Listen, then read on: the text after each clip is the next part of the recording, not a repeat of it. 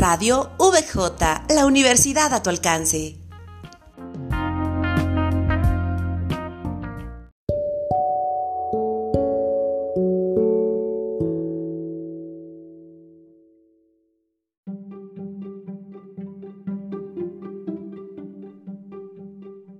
Dicen que la creatividad es la inteligencia divirtiéndose. Así que para poder hablar sobre esto y nos lo pueda aclarar mucho mejor, el día de hoy platicaremos con el maestro Gerardo Sánchez Meneses, experto consultor de empresas en México y Estados Unidos. Como siempre, los saluda Aniluna. Bienvenidos y espero disfruten esta entrevista tanto como yo. Muy buenos días, maestro Gerardo. Un gusto poder saludarlo. ¿Cómo se encuentra?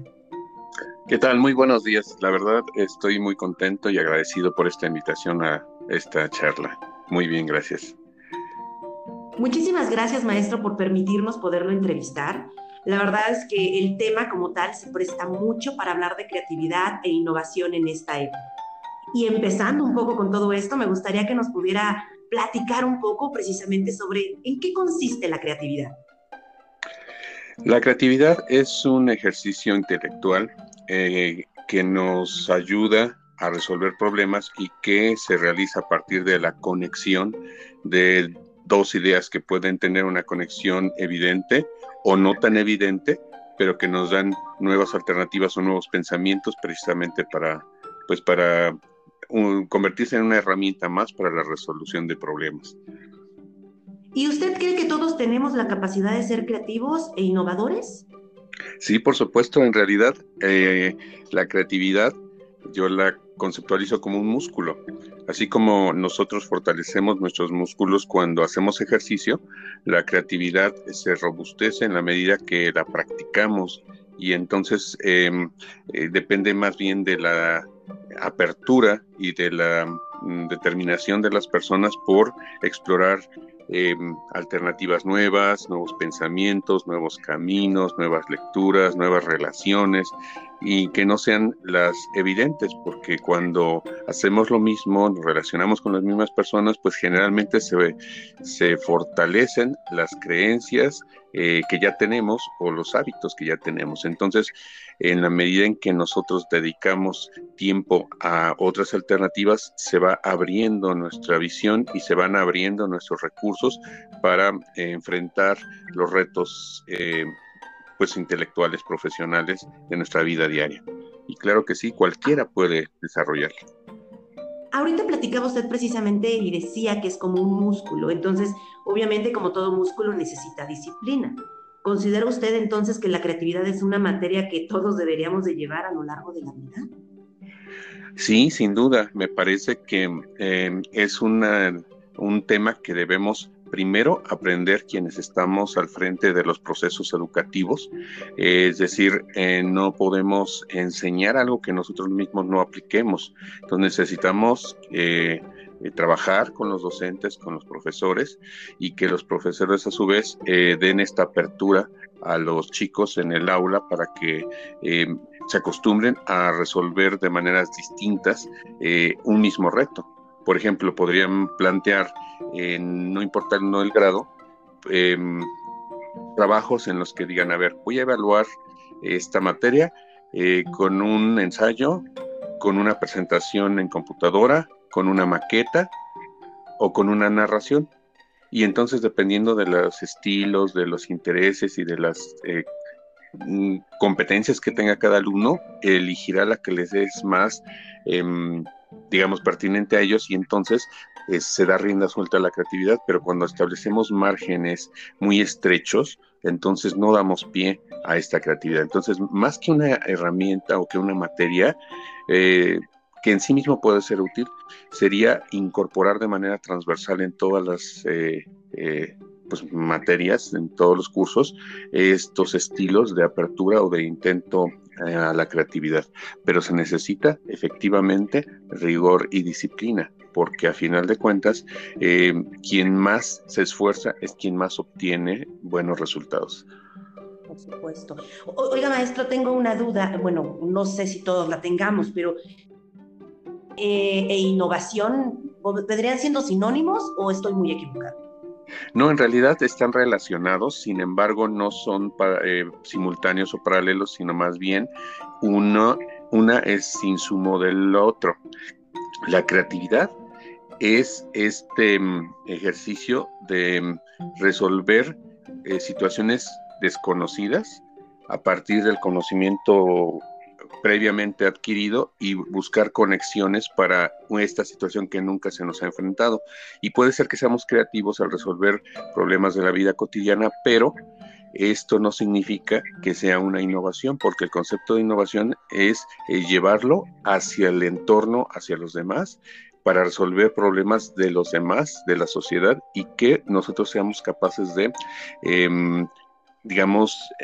poder, a partir de este conocimiento empaquetado en una solución de un problema, de una necesidad, obtener de vuelta un valor económico. Es decir, si no llega al mercado y si no hay un mercado que lo acepte y que lo vuelva parte de su vida cotidiana, no podría ser innovación. Entonces, la innovación no es solamente inventar algo nuevo o mejorar algo que existe ya, sino que tiene que ver con cómo nosotros lo incorporamos a la vida de las personas y que se obtiene una conversión del valor de conocimiento en valor económico, junto con otras capturas que obtenemos, que puede ser la satisfacción, la autoafirmación, el sentido de contribución, de mejora, de realización personal, pero a final de cuentas ese es el paso. La creatividad es la materia prima o el insumo para desarrollar innovación. Y siendo tan importante ahorita por lo que nos plantea la innovación, ¿qué es lo que no nos permite o bien nos bloquea poder innovar? ¿Acaso será el miedo? Y en ese caso, si existiera, ¿el miedo a qué? Bien, normalmente los seres humanos de manera inconsciente, digamos, no es algo que tengamos presente, pero siempre buscamos el estado cómodo, el statu quo que nos da la costumbre, la cotidianidad, el área de confort en la que nos desarrollamos, nos permite no centrar tanto nuestra atención en cosas que hacemos todos los días. Y entonces cuando viene algo inesperado, viene un cambio como en estos tiempos de pandemia que nos sacó a todos de nuestro estado de confort, nos hizo enfrentar una realidad desconocida, y eso genera miedo. Pero precisamente es cuando surgen las crisis que se mide y se conoce de qué está hecho el ser humano. Unos pueden reaccionar con temor, con parálisis, con pánico, y otros pueden sentirse retados para resolver las situaciones de manera creativa, ¿no? Las situaciones inesperadas. Hay una frase que dice: en tiempos de crisis, unos lloran y otros venden pañuelos. Entonces, a final de cuentas, claro, ese es el reto. Si hay una tendencia inconsciente de mantenernos en lo conocido, pero es justo en el límite de nuestra área de confort hacia afuera cuando empieza la creatividad, la innovación y todo lo bueno y lo distinto. Oiga, maestro Gerardo, ¿y por qué le parece tan apasionante este tema? Pues porque los desarrollos, la evolución, la mejora en la calidad de vida de las personas, pues ha sido el resultado de esfuerzos de personas que no se contentaron, que no se conformaron, personas efectivamente inconformes, que no se ajustaron al entorno, sino que lucharon por lograr que el entorno se ajuste a una mejor calidad de vida. Entonces, los seres humanos hemos ido extendiendo nuestra calidad de vida y nuestro nivel de vida, nuestra esperanza de vida, gracias a estos inconformes que han buscado mejorar las situaciones, y por ese esfuerzo se han descubierto, se han inventado las curas, las vacunas, los medios de transporte. El hombre ha podido volar a través de aviones, y ahora con dispositivos más individuales se están viendo estos, pero precisamente es lo que hace que el hombre se separe del resto de las especies animales, precisamente por este don que nos hace convertirnos en alguien que crea. Y bueno, para quienes tienen fe en la religión, saben que hay el poder supremo, le llaman el creador. pues es lo que nos hace ser la semejanza, el ejercitar este intelecto para convertirnos en creadores y en aprovechar ese don que nos fue dado de crear. Por eso me parece hermoso el tema. Bueno, y hijo, qué lástima, pero ya para cerrar esta pequeña entrevista, obviamente, ¿cuáles serían los consejos que le darían las personas para empezar a ser creativos e innovar? Pues para mí me ha resultado mucho explorar caminos inesperados, alternativas nuevas.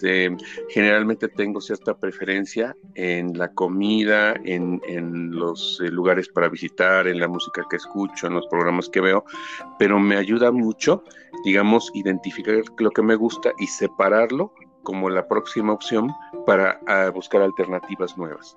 Entonces, no sabemos si cambiamos la ruta, pues a lo mejor encontramos al amor de nuestra vida o descubrimos cosas que pensamos que no había. Entonces, siempre es hacer consciente que las costumbres más arraigadas, entre más las repetimos, más cuesta trabajo cambiarlas. Entonces lo que hacemos cuando buscamos cosas distintas es generar nuevas conexiones neuronales que nos aumentan la plasticidad neuronal y nos permiten descubrir nuevos caminos. Dicen, si la única herramienta que tienes es un martillo, tenderás a ver todos los problemas como un clavo. Y la idea es que mientras más probemos alternativas y aprendamos herramientas, porque esa es otra cuestión, a veces no innovamos o no hacemos ejercicios creativos porque pensamos que es resultado de una iluminación y en realidad puede ser también resultado de conocer metodologías, técnicas o herramientas que ya están dadas y que eso me facilita mucho el proceso creativo. Entonces es explorar y perderle el miedo al fracaso, porque el fracaso está, digamos, estigmatizado, pero en realidad no es fracaso, es fallo. El fracaso no existe, menos que dejemos de intentarlo. Cuando nosotros no obtenemos un resultado esperado, yo le llamo fallo, y el fallo está ligado con un aprendizaje. Entonces, entre más falles, más vas a aprender sobre un proceso hasta que descubras el foco, después de haber fallado 10,000 veces, como está este mito con Thomas Alva Edison. Claro, claro, claro. ¿Sabe, maestro? Me quedo con esta frase, entre más falles, más podrás descubrir que obviamente tienes mayores posibilidades de crear e innovar, tal y como usted nos dice. Maestro, muchísimas gracias por habernos prestado estos pequeños minutos. Solamente esto es una probadita de lo que vamos a ver el día de su conferencia, que la verdad es que se me hace muy interesante y creo que en estos momentos a todos nos puede ayudar y como darnos una pequeña luz cuando realmente en estos momentos no la tenemos. Maestro, antes de que nos vayamos, ¿algo que nos quiera decir? Pues que los invito a que me acompañen el próximo día 26 para que podamos juntos dar un recorrido por estos conceptos, abrir nuestra mente y quizá fortalecer un poquito nuestra creatividad a partir de esta charla. Me daría mucho gusto que nos acompañaran. Pues no se pierdan al maestro Gerardo Sánchez Meneses en su conferencia de creatividad e innovación en época de crisis, este viernes a las 5 de la tarde, de viernes 28 de agosto. Por favor, no se lo pierdan porque realmente va a ser maravilloso. Me despido de todos ustedes, me despido de usted, maestro. Muchísimas gracias. Como siempre, mi nombre es Aniluna y es un gusto, un verdadero gusto poder transmitir con ustedes. Hasta luego y muy bonito día. Gracias.